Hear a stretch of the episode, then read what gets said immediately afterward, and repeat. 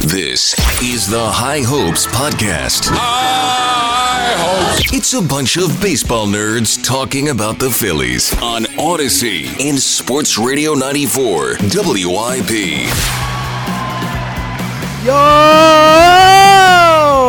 It is another edition of the High Hopes podcast presented by Miller Lite, official partner of the Philadelphia Phillies. Jack Fritz, uh, just in the little bit of time we've had to talk before the pod, is very serious right now. Like he is taking, he may or may not have called this the most important podcast of the season. I don't know if that was hyperbole, if he really meant it. We're about to find out, but lot to get into. Not the best weekend of baseball. It started so good, Jack. That's why I tried to give the yo a nice little start, but then obviously, certainly um, downhill uh, precipitously from that. A lot to get into, but I, this feels like one of those times where, other than saying shout out to Miller Lite, we love you. We got a lot of cool Miller Lite stuff to tell you about later in the pod. Uh, but outside of that, I feel like I should just kind of lay back and and let you do your thing because you are you are intense right now. Well, it, I mean, I, again, I love this fan base. I really do. It's just like, holy cow! They they like they they played bad today. They oh my god, they didn't score off Jacob Degrom yesterday, and they won a really good game Friday night. Like you know. I, I just I, I can't believe the meltdown, and I guess I, I guess I understand because it's been a long time since we have play, we've had playoff baseball and whatnot. But I mean, for the love of, of everything in the world, uh, they're eight and two in their last ten games, and you know this whole idea of oh well they haven't beaten anyone. It's like they are have a winning record against teams that are over five hundred. They have tie breakers over the Brewers, Padres, and Cardinals. Like The three they- teams they're literally competing Right. directly with for the playoff spots. Yeah. Like I I don't know how to I don't know how to explain this, but the Mets are a good team. I, I know that hurts, and I know losing to the Mets absolutely sucks. Jack, the And- Mets are a really good team. Let's be honest. Like they're a really good team, and they're scary in October. I mean, what more could you potentially want than Scherzer, Degrom, and the guy who's been the best closer in baseball this year? Essentially, like that's usually a recipe for success in October. They're really good. It's okay to say it. They're still the Mets. They're really good. Yeah, I mean they have Scherzer, who is uh, I would say the second best pitcher of this generation. I still think Verlander's better. I think it's ver- I think it's between him. Obviously, Kershaw has fallen off the last couple years, but those are the three names that you think of when you think of best of the generation. And I think Kershaw's peak is the best, but I actually think overall, with what he's done like the last three, four years at the you know ages he's been, I actually am with you. I think it's Verlander. yeah, and then they have the best opener in baseball, Jacob Degrom. like he's That was a hell of an open, Jack. Yeah, it was fine. You know, another another six innings yesterday. Uh, good job. I mean, that's about what you can expect from the best opener in baseball. He's going to open the baseball game, and and then uh, you know it's on the, the bullpen to kind of close it out. So um, you know, good for him. And and I, I, I like Chris Bassitt a lot, just as as a pitcher. So you know, I, I just again, it, it's not an important podcast from the standpoint of like you know big series and whatnot. It feels like an important podcast for a deep breath. This is a, a good baseball team. Like they they went into new york. I would say the first game was a coin flip. They were able to win it. That is big.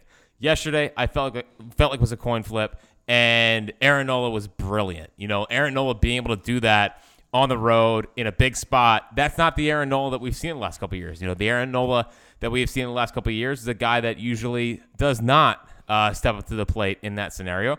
And they played bad today. They played bad today. And they're doing it without Kyle Schwarber, who I believe is the heart and soul of this team. They're doing it without Bryce Harper, who's the MVP of the league right now. So, yeah, or was the MVP of the league last year and was, you know, obviously we, we know who Bryce Harper is. Was playing So- MVP baseball when he got hurt. Uh, yes, right exactly. so i just i i can't deal with the oh my god here comes the august swoon when they i just i believe more they've proven to us that they are a good team and i feel like this weekend was a, a bit of a blip on the radar rather than sky is falling here we go and I, I just feel like that's important to, to get out of the way early.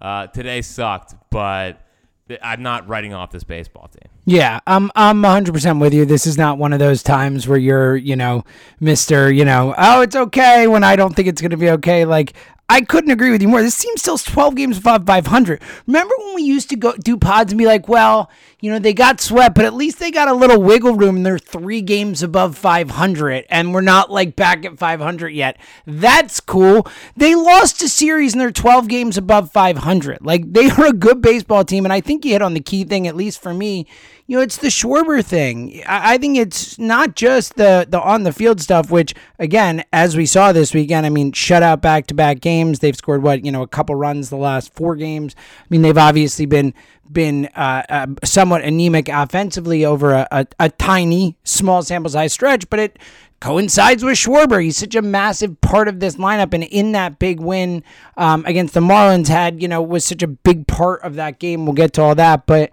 um, I think just missing him on the field matters a ton from a lineup perspective.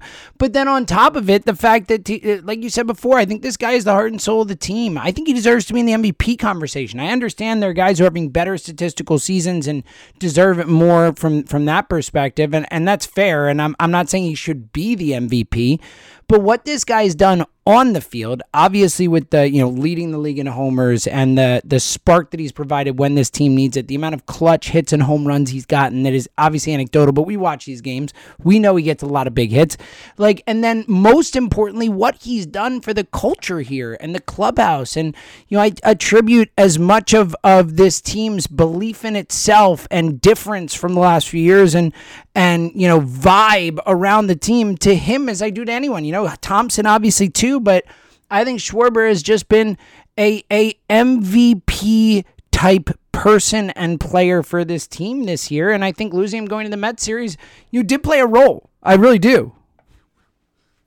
And I, I, would be lying if I said that there wasn't a part of me that was like, he's definitely going to go yard here last night. Like there was definitely. Oh, I know, I know. I would have, I would have melted into my. Well, especially because he owns the Mets too. Like there's that extra layer of it, you know.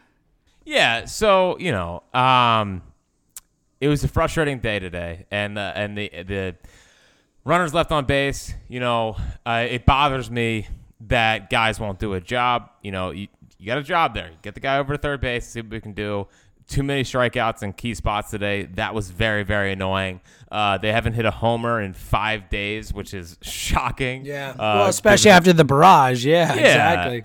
Yeah. So I mean, yeah, there was there was things today that w- w- would would cause some concern, but like I just think that we got to take a step back. There's it's a it's a long season. They've proven, I believe, more than they've proven not to be uh, a good baseball team. And again, like I think Friday was a special win, and and one of those wins that I think we look back on the end of the year as like a really fun night.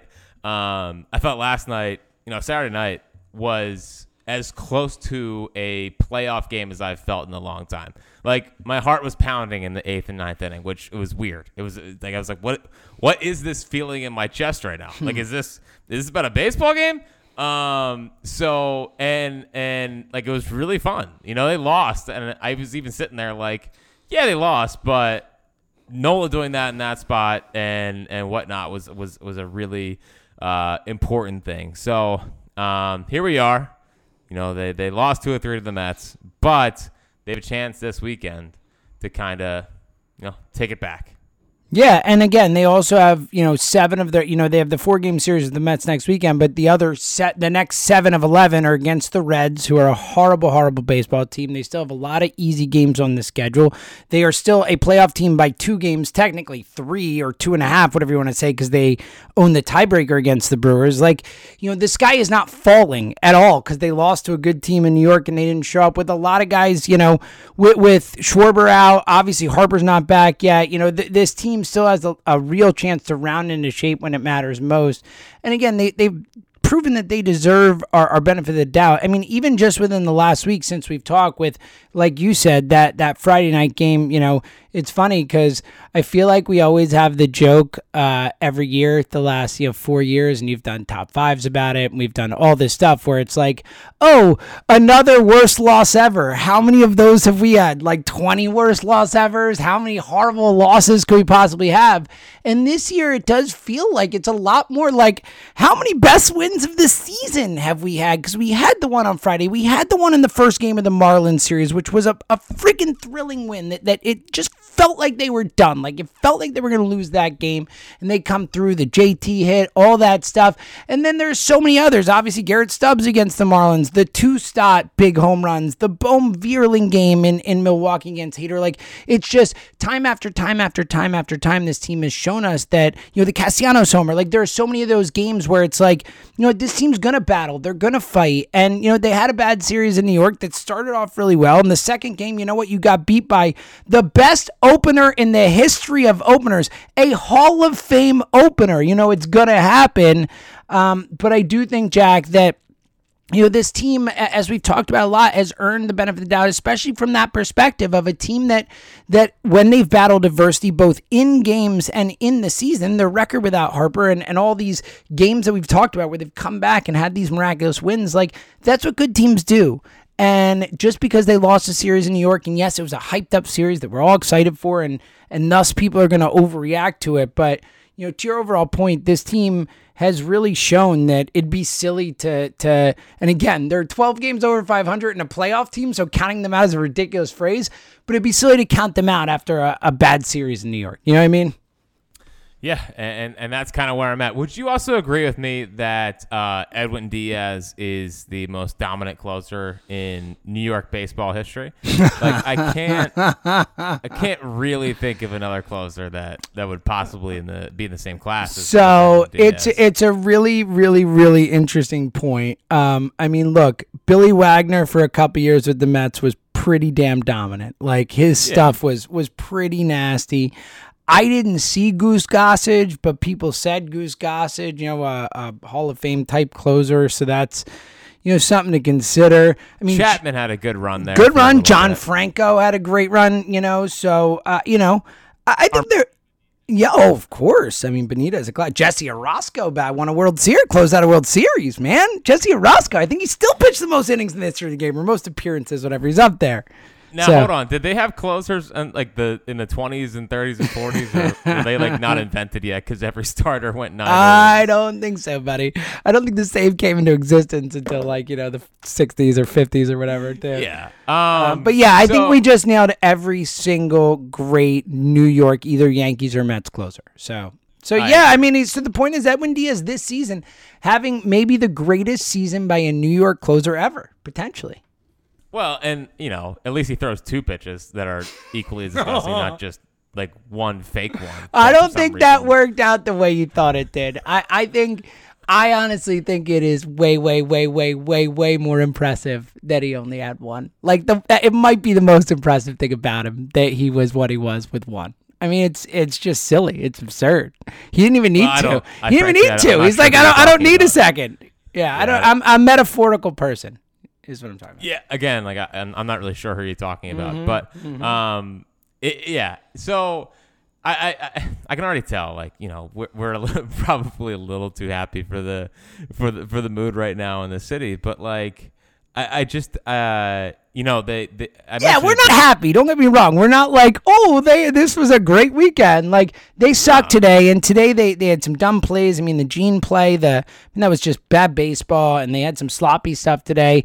But look, yesterday you're gonna get beat by Degrom, just like once in a while you're gonna get the best of Scherzer in a Scherzer start or or whatever. You know, like that for two games these teams were super evenly matched and played two great baseball games and today they didn't. It's you know it happens. I'm not gonna overreact. Yeah. and who'd have thunk like noah twirls a gem and and wheeler's you know and granted you know a lot of like you know bloops and this and that but wheeler doesn't you know? Who'd have thunk it? If you told me that today's game never happened, like if you took the first two games of this series, I would have said the Phillies are are maybe not as good as the Mets, but I think they belong on the same field as the Mets, and I think that's important from this weekend. And Wheeler today, he just he hasn't looked the same that he did last year for the last like month. You know, it, it hasn't been. Now I know his ERA still looks really good, but he's faced some kind of clunker teams. It it doesn't feel like we've gotten the same level of uh, strikeout games that we had seen from last year. Um, today was weird. Like I kind of felt like he ditched his fastball way too early, and I thought he uh, he had a good fastball today. So um, that was mildly uh, something to kind of file away.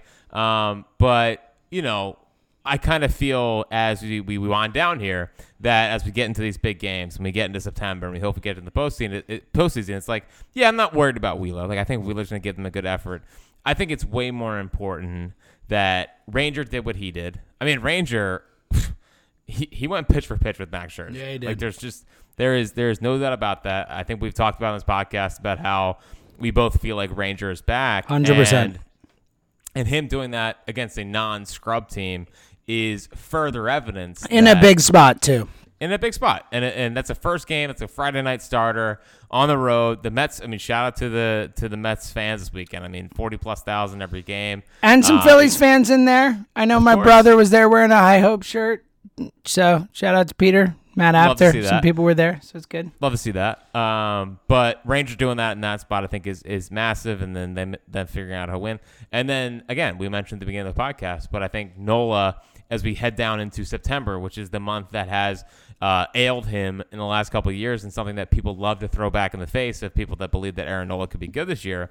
Um, you know, him doing that in that spot, I think, bought him a bit of a grace period with Phillies fans, where it's like, you know what, I, I can be a big game pitcher. I mean, he retired 17 in a row. You know, like that is that is ridiculous, and it reminded me uh, for old fans of this podcast, um, and you know, there's two current bits going right on right now uh, for the older fans of this podcast. Only One two? Is, well, there's a lot, but one for the real OGs of this podcast, uh, Joey Meneses. might Oh, buddy, I, he's got like a uh, 1300 OPS or something.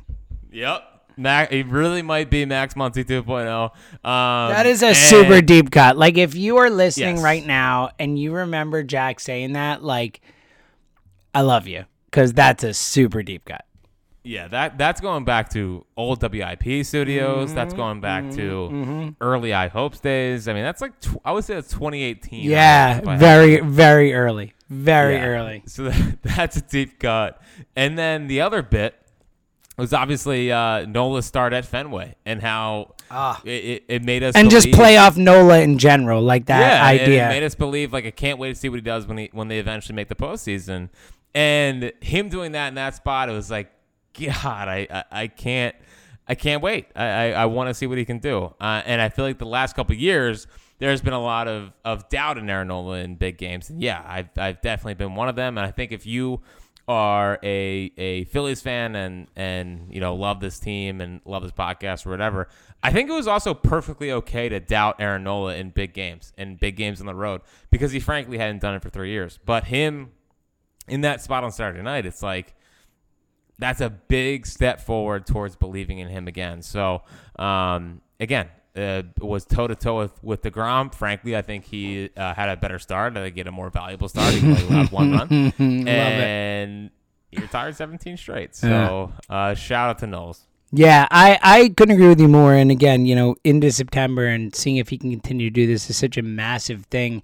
You know, both for the season and also, let's be honest, right? There's a, a club option for him next year. They'll pick it up. But, you know, do you keep Aaron Nola here long term? Do you re-sign him? Like, this is one of the big questions there is. Because, you know, prior to this season, I think most Phillies fans would say absolutely not. And this season, he's it has been a legitimate rebirth, and he's still young. He's still in the prime of his career, so it's you know very believable to, that this is the guy who he could be. It's just we do have that kind of lingering thing with the September, you know, big star type of thing. So I, I'm with you. I thought it was a really big weekend for him, a big night for him, and you know, obviously a shame as it does seem like he gets unlucky with the the wins when he pitches great, but um, shame they couldn't get it done. All right, I uh, I'm assuming you're gonna touch on the other stuff you want to from the weekend and the games in the take bag. I know you're gonna get to Abel and Painter in the take bag. I don't need to to get into it. The Knebel injury, you know, not much to say. We'll see what happens. You hope he's okay. A lat strain, they say. I have three. Um, uh, you know, Jack me specific things that I'm just going to indulge and do it, and then we'll get to the take bag for more stuff because they're all baseball related. It's nothing weird. All right, ready? First, I'm going to start with with a compliment before I go for the more you know below the belt stuff. And to be fair, I take shots at myself too. This is going to be equal opportunity stuff, but I want to start with a compliment, and you know, not to toot your own horn too much because I'm sure a lot of people have already done it and all that, but leadoff stop, buddy. That was not only a great call by you that it should happen and would happen, but then he has like a historic game against Max Scherzer in his first spot, leadoff spot.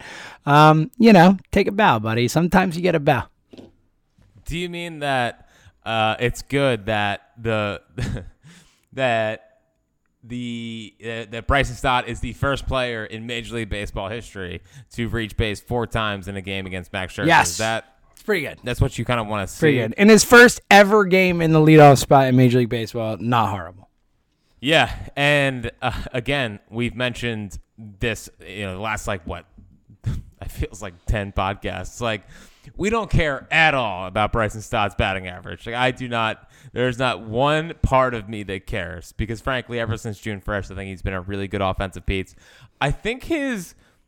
I'm pretty sure his strikeout rate since the All Star game is four percent, which is I think it's, I think he's fourth best in baseball, is what I saw yeah. So over that stretch. um, obviously, yeah, yeah, I mean, that's like, like- as a, again, he's a rookie, man. Yes. And a lefty, I do think it matters. Like I think it's tougher to be a left-handed hitter in late innings against like we always talk about these guys just coming and sliding you to death. Like I do think it's even a little bit more impressive that he's a lefty.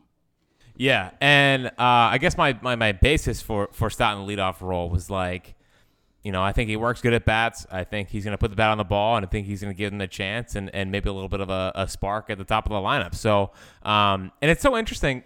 It does feel like he consistently puts together better at bats when he ha- is just like spread out from the beginning, but he just never really does it. You know, he, usually that's more of a, a two strike thing.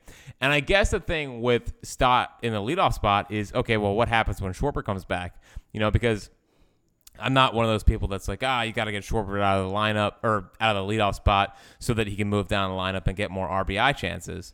Um, you know, I think that he's comfortable there. He's done a good job there. I'm kind of surprised actually the OBP is so low, but I think he's been more aggressive within the strike zone, so it's it's whatever. But I there is a part of me that's like, okay, you you bring Schwarber back. Do you just leave Stott there and you go like Stott, Hoskins, uh, uh, Schwarber, Bohm, Realmuto. Like, does that make the Phillies' offense better? And I don't think I disagree that it that it would give them a chance to to do some damage. So um, I'm really curious to see what Topper does as uh, as this goes along here. I think he's going to be back tomorrow in Cincinnati. That was kind of the word, um, you know, pregame was that Schwarber will be back tomorrow night in the lineup. But you know, I don't think it's the worst thing in the world that hey, maybe we could have some good talent at the top of the lineup and and and reward Stott for everything he's done, and then you know you have Schwarber in an ideal world in more RBI chances. Let the record show that Jack just called Rob Thomson Topper. If you want to rewind your podcast, I don't know, 30 seconds a minute, you'll hear it. He called him Topper. Just want that to be noted. Um, well, I go back and forth. It's whatever I'm feeling. yes. All right. Uh, second, uh, and I agree with a lot of what you said. I think it'd be a really interesting thing, at least until Harper gets back. Obviously, look, good news on Harper. He's swinging. You know, we're kind of you know getting a live BP situation. Minor league games not that far off. I would think. Um, really exciting, really exciting stuff. And who knows what you know kind of difference that can make. All right. Uh, second show thing, and again, we'll get to the take bag. Um, I'm going to, in a minute, uh, the third one, I'm going to put myself out there, and then I'm going to wrap it back around to you. But uh, this one's totally you and totally on you. Uh, that and look, you know, you never, um, you know, I think Fernando Tatis is good for baseball. I, I think he is um, one of the fun young players in the game who can help grow the game and all that. But when I saw that he had an 80 game suspension for PEDs and obviously has not played yet this season, Wow, I did not um, think you were yeah, taking this yeah, to the podcast. Yeah, well, I told you I was. Wow. I told you I was. And my first reaction was, "Hey, this is great for the Phillies." And Jack goes, "Yeah, but it sucks for my fantasy team." and that that was more important. The implication from Jack. So you know, I we never lie to the Hype listeners. I'm about to submarine myself in a minute too. Don't worry, I we don't lie. I got another uh, omission or a uh, uh, um you know omission from me coming admission, but um but you I feel like you have to respond to this. Like you know, it's it's pretty bad. A lot of missions going on here at the Ohio's podcast. Holy cow. Can you spit it out for me? All right, all right, Gay, the floor is It's- yours. all right, don't deflect. It's an it's an admission, Anthony Rendon. Um, all right, all right. Are you are you deflecting more? Are you gonna are you gonna uh, speak to the IOPS listeners who are devastated that you cared more about your fantasy team than the Phillies? I'm I'm just you know just putting that out there. Well, frankly, I don't know what you're talking about. so. no, um, first off, uh, good team player here. Would it be? Uh, would, would it be? Uh, you know, part of the team. I told you I was gonna bring it up too. I texted back. I'm like, I'm definitely bringing this up in the pod. Uh, full disclosure, I have been uh very very frustrated with my fantasy team, and it's like so so. Full disclosure, I've I've won the regular season. I think the last four seasons, and I've lost in the championship in three of four, and I I'm just so sick and tired of it. Um, and you know, I'm I'm like I don't know, I'm in like third or fourth place right now, and it's like okay, I'm getting Tatis back, and I'm getting Trout back. Oh. Like I have had I've had to come I have had to overcome so much adversity in this fantasy season, and I was like, oh, finally, I'm getting Fernando Tatis Jr. back, and then he does this, um, ringworm or whatever. Um, and is not going to be back for my team, and it just crushes my soul. So, um, yes, for the Phillies, it definitely is good news.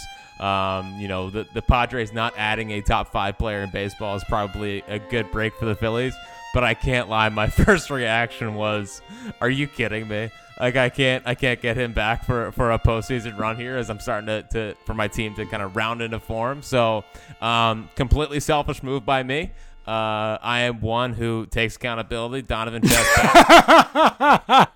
Donovan Chestnut. I just because you said that, I might go back to the point where you were like, I mean, whining and put in violin, like sad violin music as you go on. I might do that when I edit the pod. I'm just letting you know. Just because you, You said should that. Yeah. because because n- there's not one person out there that cares unless you're Fernando Tatis Fernando Tatis uh, fantasy owner. or a Padres fan, I would assume. Yeah, yeah. Um. So yeah, listen. For me, it sucks. For the Phillies, it's great. But yes, my first reaction was this sucks for me. Um, I'm not a me guy. You know, I'm not really a me guy. I'm more of a team guy. But you know, in every in every team there is an ME. So That's I think true. That's the uh, true. that's the lesson here. It's true. And look, I get it. I like fantasy too. All right. Uh, now I'm going to put myself out there and then maybe bring it back to you, but yours less egregious. I'll just be honest about it.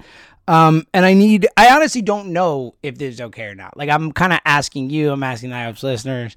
So, you know, uh, uh, Tampa Bay has a perfect game going today. Rasmussen heading into the, uh, the ninth inning, and the Phillies are down 6 nothing pitching. Uh, on the mound.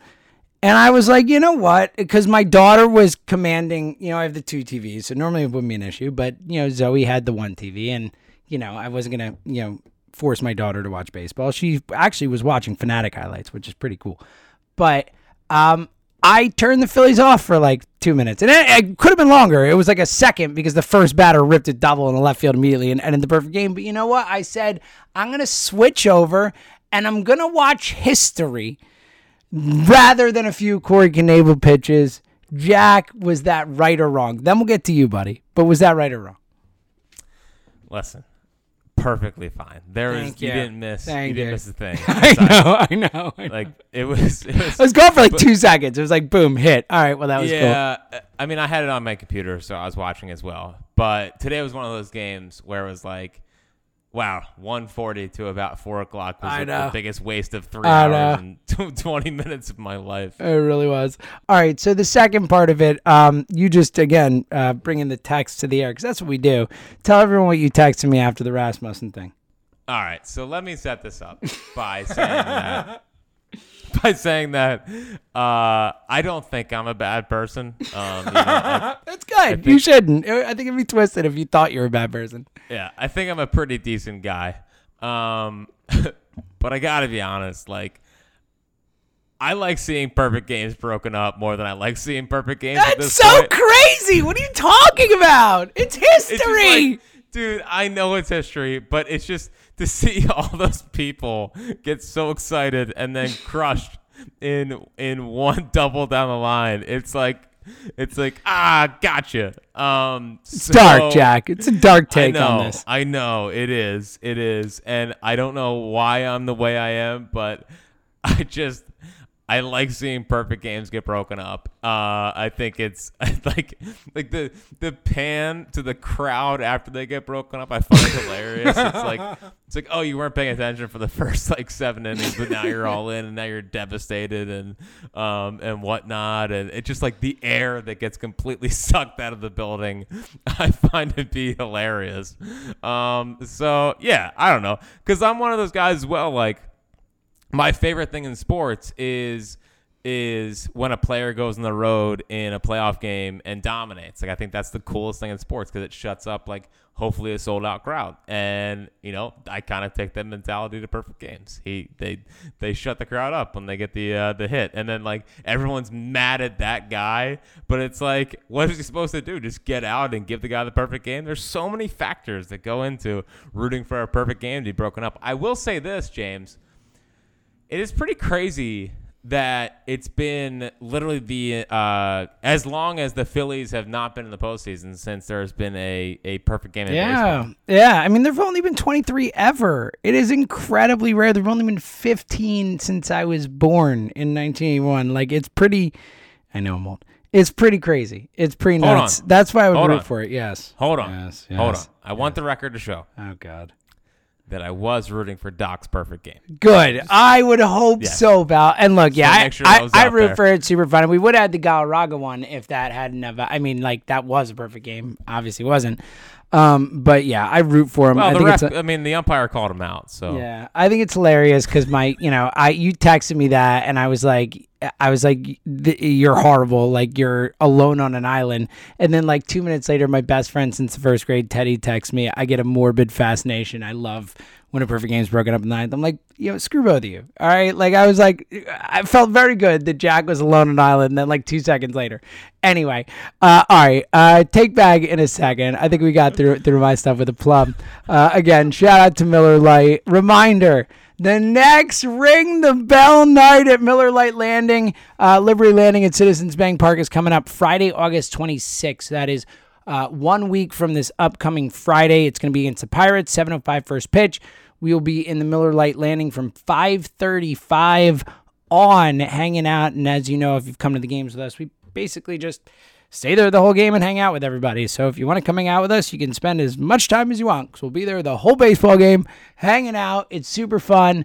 Um, we will have uh, uh, some ticket giveaways on WIP, so tune in tomorrow, this week, Monday, uh, and uh, moving forward. I don't know what days they'll be there, but we will have uh, giveaways this week, next week, I'm sure as well. So um, come hang out with us. It's going to be awesome. We always have fun when we do these things. So it's coming up soon, August 26th. Fritzy? yeah. Let me tell you something. Uh, we have no interest in watching a baseball game during High Hopes. I know, I know. We just want to hang out with people. Yes. Yeah, we're good. just strictly there to hang out with people. Well, when so- people cheer, we'll run over. When people like boo, we'll run over. But that'll be about it. you know, late in games, we're locked in for sure. Of course. Um, By the way, I'm three and zero. Or yeah, three and zero games this year. So you know, just saying. Yeah, but it doesn't matter because you know Zoe gets factored in this time. Well, it's So- true. It's true. It's a big It's point. hard to it's hard to trust Zoe Seltzer. Big point, Um, my friend. Big point.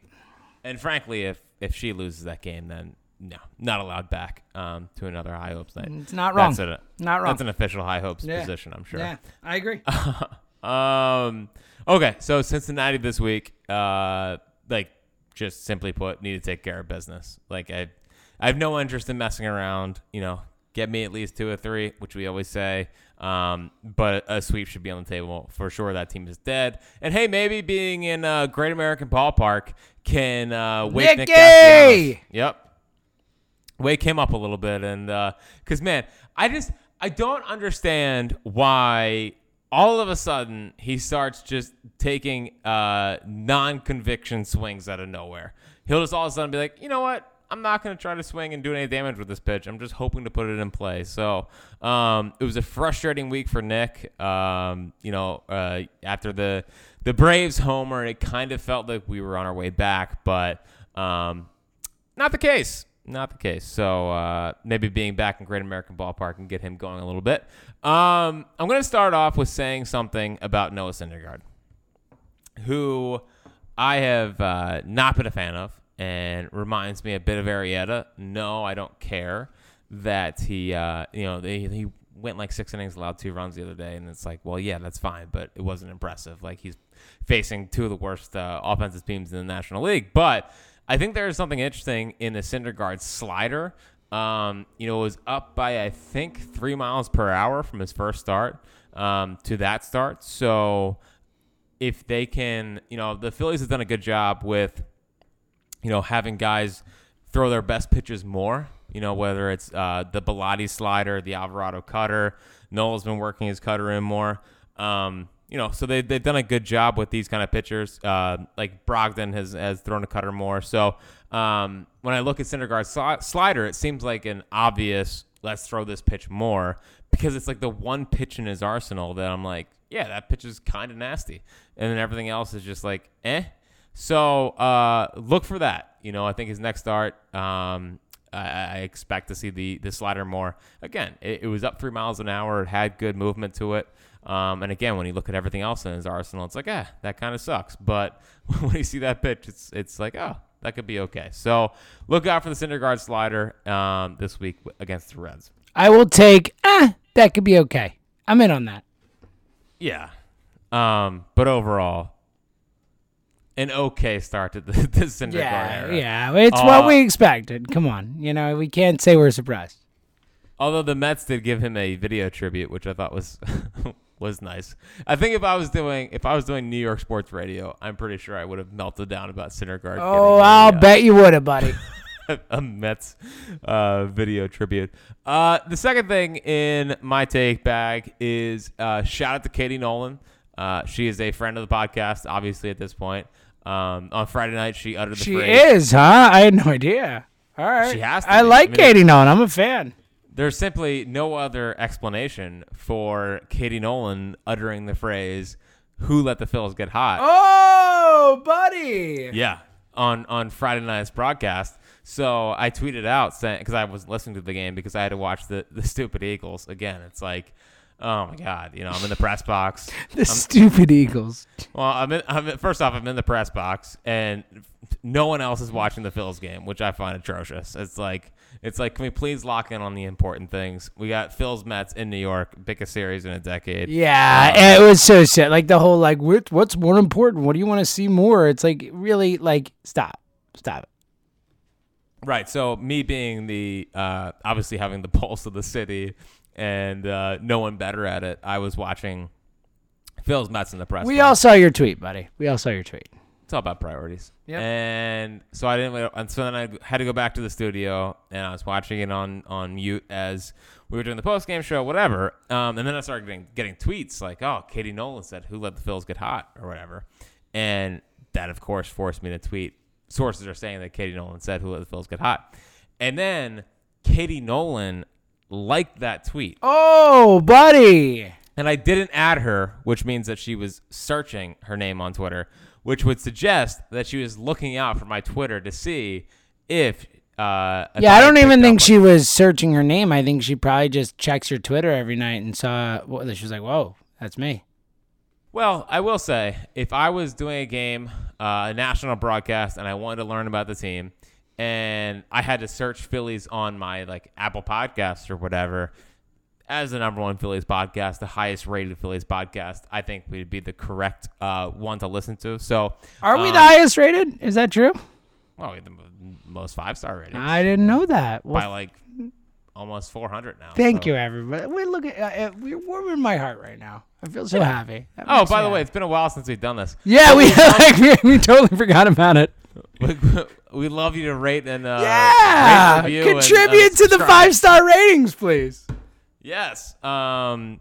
So yeah. So shout out to Katie Nolan, uh, an obvious listener of the podcast, and you're welcome on anytime. The feeling on Saturday night, again, I mentioned this earlier, was unlike anything I felt in in damn near a decade. Like I was sitting there in the ninth, and my my heart was just pounding out of my chest. So it felt good to be back, but there's also a part of me like man, this is stressful. you know what I mean? Mm-hmm. Like, forget how stressful it is. Every pitch, yeah. like, it's very tense. It's very, very tense. It is. It's like, oh my god, this. Is... And and I was sitting there, and the game was over, whatever, and you know, I was like, how the hell do people find baseball boring? Like that was one of the most intense games I've seen in a, in a long time. Like I understand that the day to day can be boring and and whatnot, but when you're in that moment in that spot, like I just don't think you like sports if you don't find that uh, entertaining. Yeah, couldn't agree more. Obviously. Um.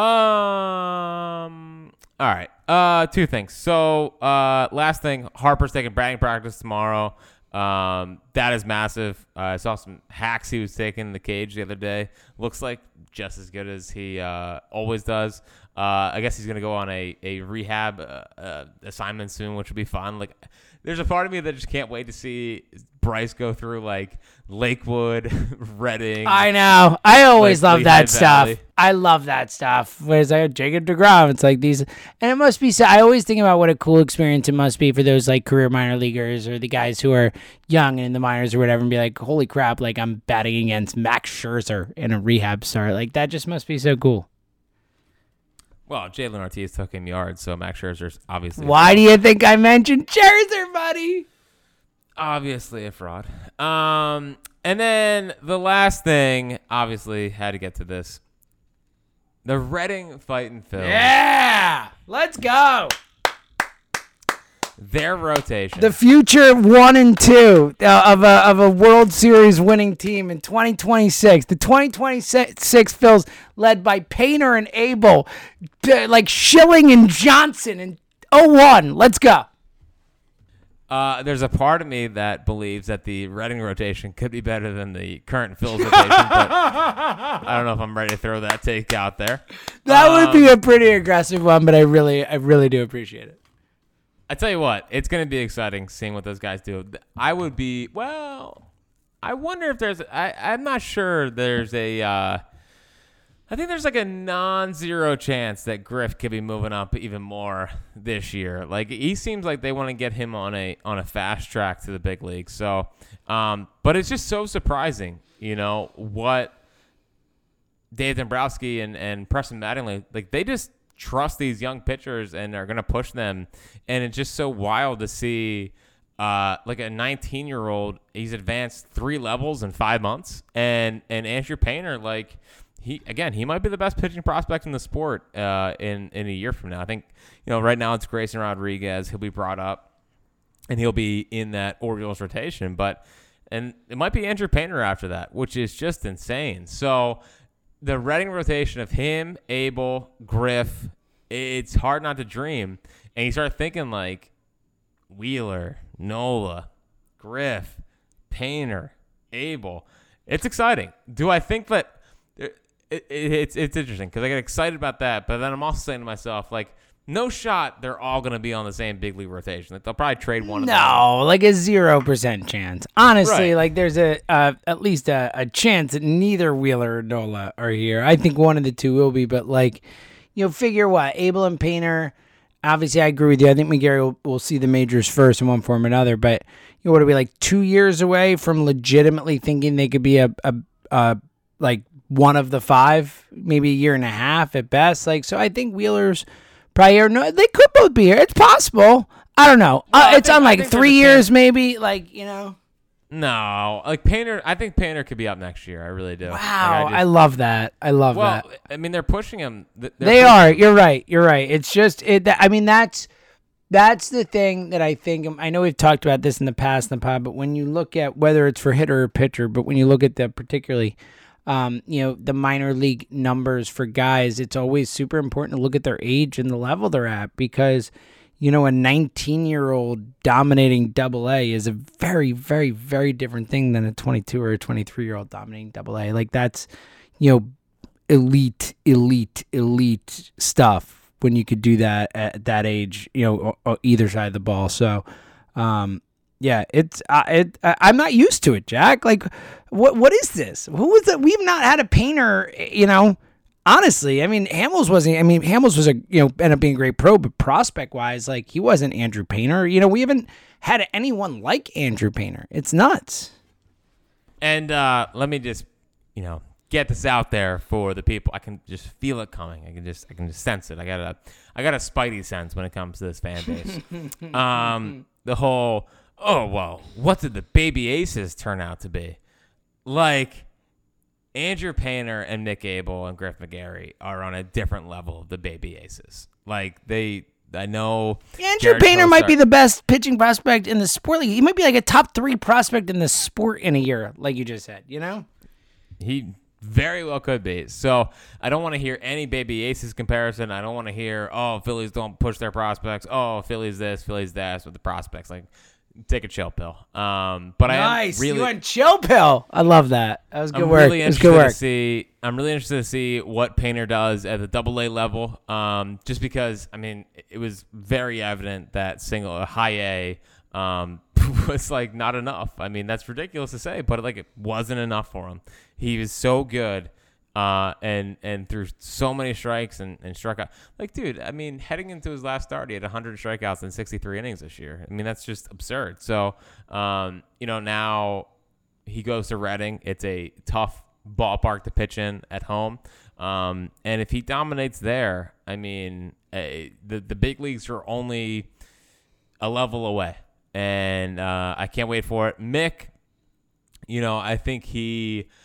I think eh, obviously Painter has surpassed him as a prospect at this point, but I also don't think it's like completely fair to write him off as a prospect. I just think that he has a little bit to go when it comes to command. You know, I think he can throw strikes, but when it comes to commanding all of his pitches, he's not at the Painter level. But again, like this is his second full year uh, at a at a or well, I guess it's I guess no, it's the second full year. Well, yeah, Um, it's like say, first one and a half years, essentially, right? Yeah, yeah, yeah. So I mean, he, but still, like you look at the raw stuff, it's really good. It's just like you know they're they're having him work on all his pitches rather than what he's he's totally comfortable with. So um, it's just wild to see Mattingly and Nebraska just comfortable pushing their pitching prospects. Like pitching prospects are usually the the ones that they are the softest on. Like they're not they're the ones that you know you can only throw four innings and then you're out of there. Meanwhile, the whole philosophy with these two is you're going to pitch every Friday night or every Saturday. You're going to pitch just once a week, whatever, and go as deep into a ball game as you can. And we're going to get you ready for the NL East. And I think that is how you develop future aces. Like letting these guys and letting their bodies learn how to pitch deep in games. That matters a lot rather than four or five innings. And then what do you get? Like a Jacob DeGrom? So, uh, so it's really exciting, and uh, you know, I'm glad for the people of Reading that they get to see it. Yeah, it's it is really really exciting. It is a a, a potential turning point for the franchise, um, in terms of just you know, we've talked a lot about Brian Barber and and Matting and all these guys. Like if they can really turn this thing around and start to draft and develop guys, especially to this extent, it could be um it could be really exciting, man. Um, all right, uh, you got anything else? I got nothing else. I got nothing. I'm Look at all that. I'm all good. Look at that, buddy. I uh I'm assuming almost definitely either Wednesday night or Thursday. I would think it's a short game on Wednesday, Thursday and off day. So look, if they if they get swept by Cincinnati or lose two of three in disappointing fashion, Well, there's no podcast ever again. yeah, frankly. yeah. So you probably won't hear from us. But assuming two or three sweep, whatever, you know, Wednesday, Thursday, I would say is fair. Um, and again, August 26th, Phillies Pirates. We will be there the whole night, literally there to hang out. Like again, like Jack said, we're we love watching the Phillies. We're always there to watch the Phillies. We're there more to hang out and meet people than we are to watch the Phillies that particular night. So if you ever wanted to come and hang out with us and watch some Phillies with us and whatever, like August 26th, it's happening. We will be there. Uh, ring the bell, Liber- Miller Lite, Liberty Landing um, that night. All right, uh, Fritzy, um, this is fun, buddy. Uh, this Yeah. is good. This is good. Uh, I can I put my my daughter to bed now. This is good. You have a final thought?